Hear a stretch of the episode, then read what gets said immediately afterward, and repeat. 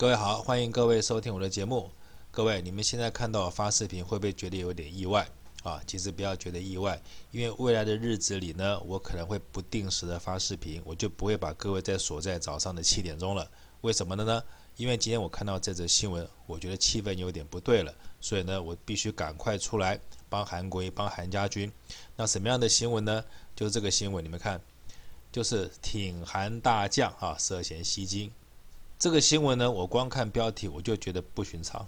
后来我想了一下，哦，原来因为可能六月六号要罢韩了，所以说在六月六号要罢韩之前，一定要铺成一个气氛呢。什么样的气氛呢？就是开始要抹黑韩国，要把韩国跟诈骗犯画上等号。所以这个新闻才把这两个人的照片登出来，就是一个是韩国瑜，一个是这位网红。我们先不说这个网红他做的事情，现在谁对谁错，谁是谁非。但是我建议大家一定要建立一种习惯，就是一个新闻出来，不管谁对谁错之前，还没有搞清楚事情真相之前，我们一定要训练一个独立判断能力，就是你要把所有的新闻都看过一遍，然后呢，你谁都不要相信。包括我现在我讲，你也不要相信。到最后你要相信谁？你只能相信你自己的判断，因为这件事情到最后一定有一个水落石出的一个方向。在这个期间呢，我觉得每个人都不要做任何的评论。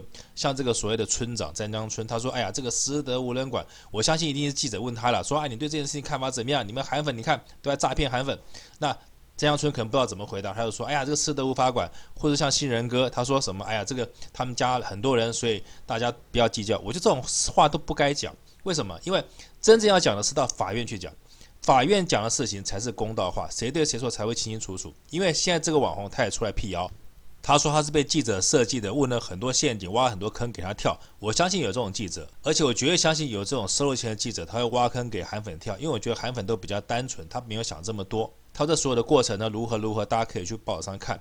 所以我觉得在这个期间，不管任何人在讨论这件事情，或是问任何问题，我觉得不要参与讨论，也不要回答，因为真相只有当事人知道。我觉得只要记者来问我，我会怎么回他？我会跟他讲说，我不是当事人，请不要来问我，请不要拿我的话当成报纸你们报道的一个资料。要问真相，请到法院去，因为当事人是告的人跟被告，而不是我，所以请不要来问我。我们这样子回答，才不会中了那些收了钱，然后拿韩粉来打击韩粉这个记者的圈套。因此呢，这些报纸新闻你们看一看就好了。我觉得现在民进党铺天盖地，他想尽办法要抹黑韩国瑜，因为快要罢免了。而且我要是猜的不错的话，大家可以看今天晚上的绿色政论节目，保证不是讨论 KTV 大火，就是讨论这个话题，而且一定想尽办法要把韩国瑜跟诈骗犯连在一起。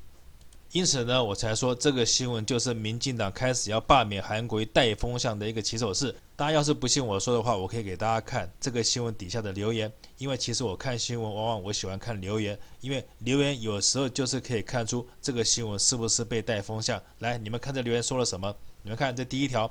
这里面就有人讲说，他说：“哎呀，这些所谓的挺韩直播主都是利用韩国瑜的旗号来欺骗这些韩粉老人吸金。什么挺韩的直播主，连我也骂进去了。你们这些民进党要不要脸呢？假如我们这些挺韩的直播主们为了吸金来挺韩的话，那你们那些挺菜的，你们在那个纽约时报广场登的广告花了两千万，请问那个花的是谁的钱呢？”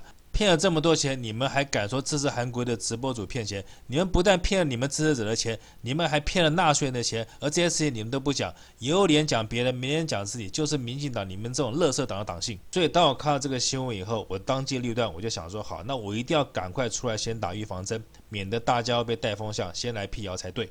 那打完预防针就够了吗？不，我觉得还不够，因为在我的概念里，我觉得要对付民进党这种恶棍、这种垃圾，不只要防御，而且还要攻击。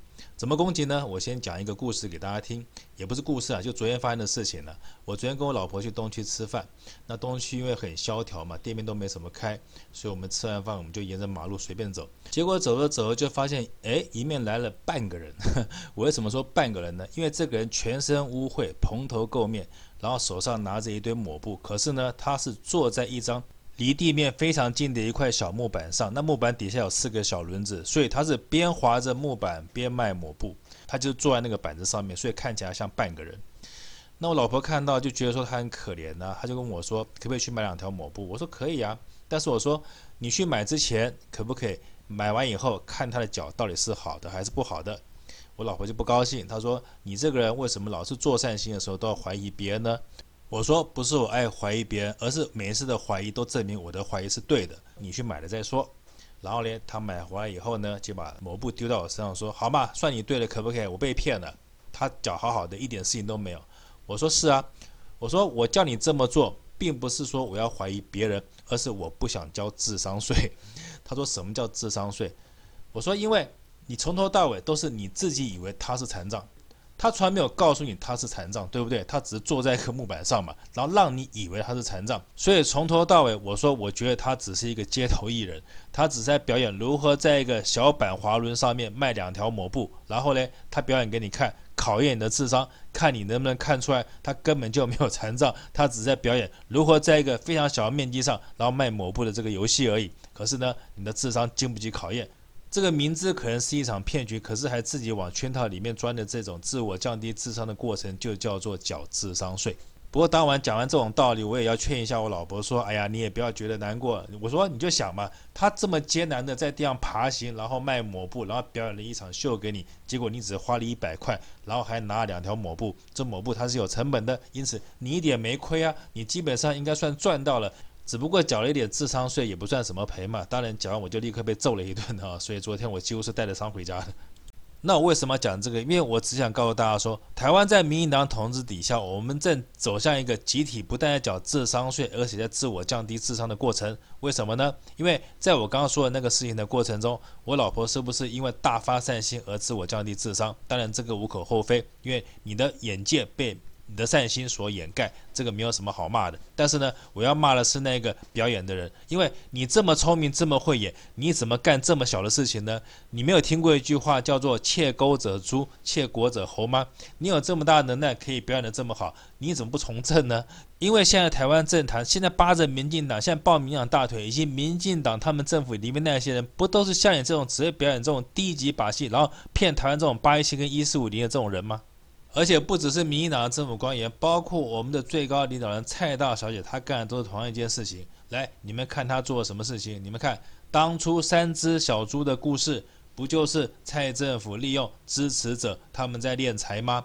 我为什么敢说敛财？因为这个不是我讲的，这是我们的吕大小姐讲的。我们的吕大副总统小姐她说什么呢？她说蔡英文你应该把这个三只小猪的捐款拿来做公益。可是呢，我们蔡大小姐是不是纹风不动，什么都没做？那我为什么敢说这件事情跟刚刚那位表演街头艺术的那个滑板卖抹布那个人一样呢？因为蔡大小姐，她是不是一个很有钱的人？她家里很有钱嘛？我一再强调，我说过她是富贵人家小姐，就表示说他们家是不是很有钱？可是你很有钱，却你还要来募款，那你跟刚才那一个明明你不是残障却装残障的人来骗钱，你做的事情是不是一样？一个是有钱人装没钱，一个是不是残障装残障，你们两个不是干的是同一件事情吗？但是蔡大小姐干这个事情，她干上总统，而你呢？你这个假装残障的，到了半天。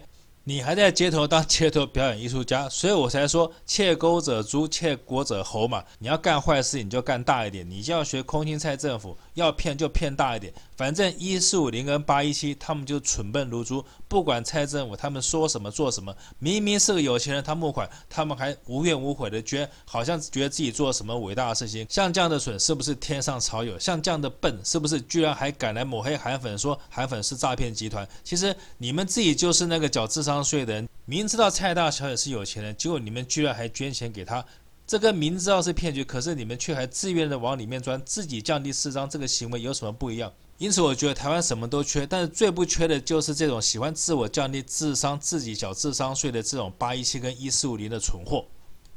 因此呢，讲到这边，我希望各位支持中华民国的，以及我们这些支持韩国的钢铁韩粉们，我们一定要知道怎么回击这些绿营的抹黑。今天，讲绿营的人他们在说哦，韩粉都是诈骗集团的话，我们就可以告诉他说，你们蔡英文才是诈骗集团。你看他干了这个什么事情？我们要是诈骗集团的话，那你们就是一群被诈骗集团诈骗到死还不知道醒悟的一群蠢货。你们一定要这么狠狠地回答他，我觉得才可以达到我刚刚说的，就是不但要防守，而且要还击的这种目的。好，那因为这个新闻是及时的，所以我想说，我就今天就做到这边，我就不多聊了。那顺便跟各位说一声，就是昨天在副频道那个被下架的那个影片，我现在又重新上架可以看了。只要有兴趣或喜欢的，你们可以到副频道去看。那这则新闻呢，假如大家觉得有用，就请帮我广为分享，让大家知道绿营现在开始带风向的抹黑伎俩可能要开始了，请大家要稍微注意。然后呢，以后呢，我的节目就不再限制大家时间，我可能随时会做，但也可能随时不会做。大家呢，只要喜欢的话，就请随时注意我的频道。好，那今天节目说到这边，谢谢各位收听。